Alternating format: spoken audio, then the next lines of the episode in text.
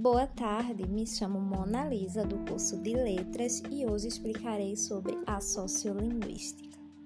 A sociolinguística é uma forma de promover o respeito entre as pessoas de forma que se compreenda que a língua muda e varia, a depender do tempo e da região em que está. William Labov foi um dos principais autores a tratar a questão da variação linguística. O termo sociolinguística surgiu em meados dos anos de 1960 em um congresso organizado por William Britt. O professor da língua portuguesa tem um papel importantíssimo no contexto escolar. Cabe a ele auxiliar no rompimento com o pensamento preconceituoso entre as variações de línguas faladas entre as pessoas.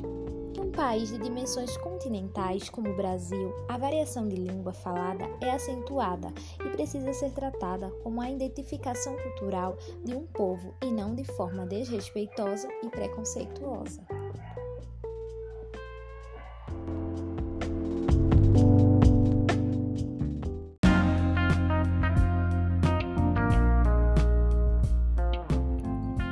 Neurolinguística essa definição ela está muito associada aos chamados estudos da afásia, ou seja, carência linguística.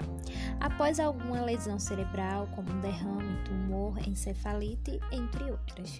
Esse campo de pesquisa começou a ser explorado no século XIX pelo alemão Karl Wernicke e o francês Paul Broca.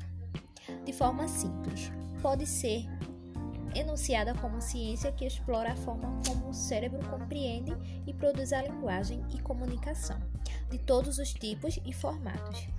As imagens cerebrais obtidas nos equipamentos de imagem permitem analisar como o cérebro usa sua energia enquanto faz o processamento das atividades relacionadas à linguagem, seja ela falada, escrita ou assinalada.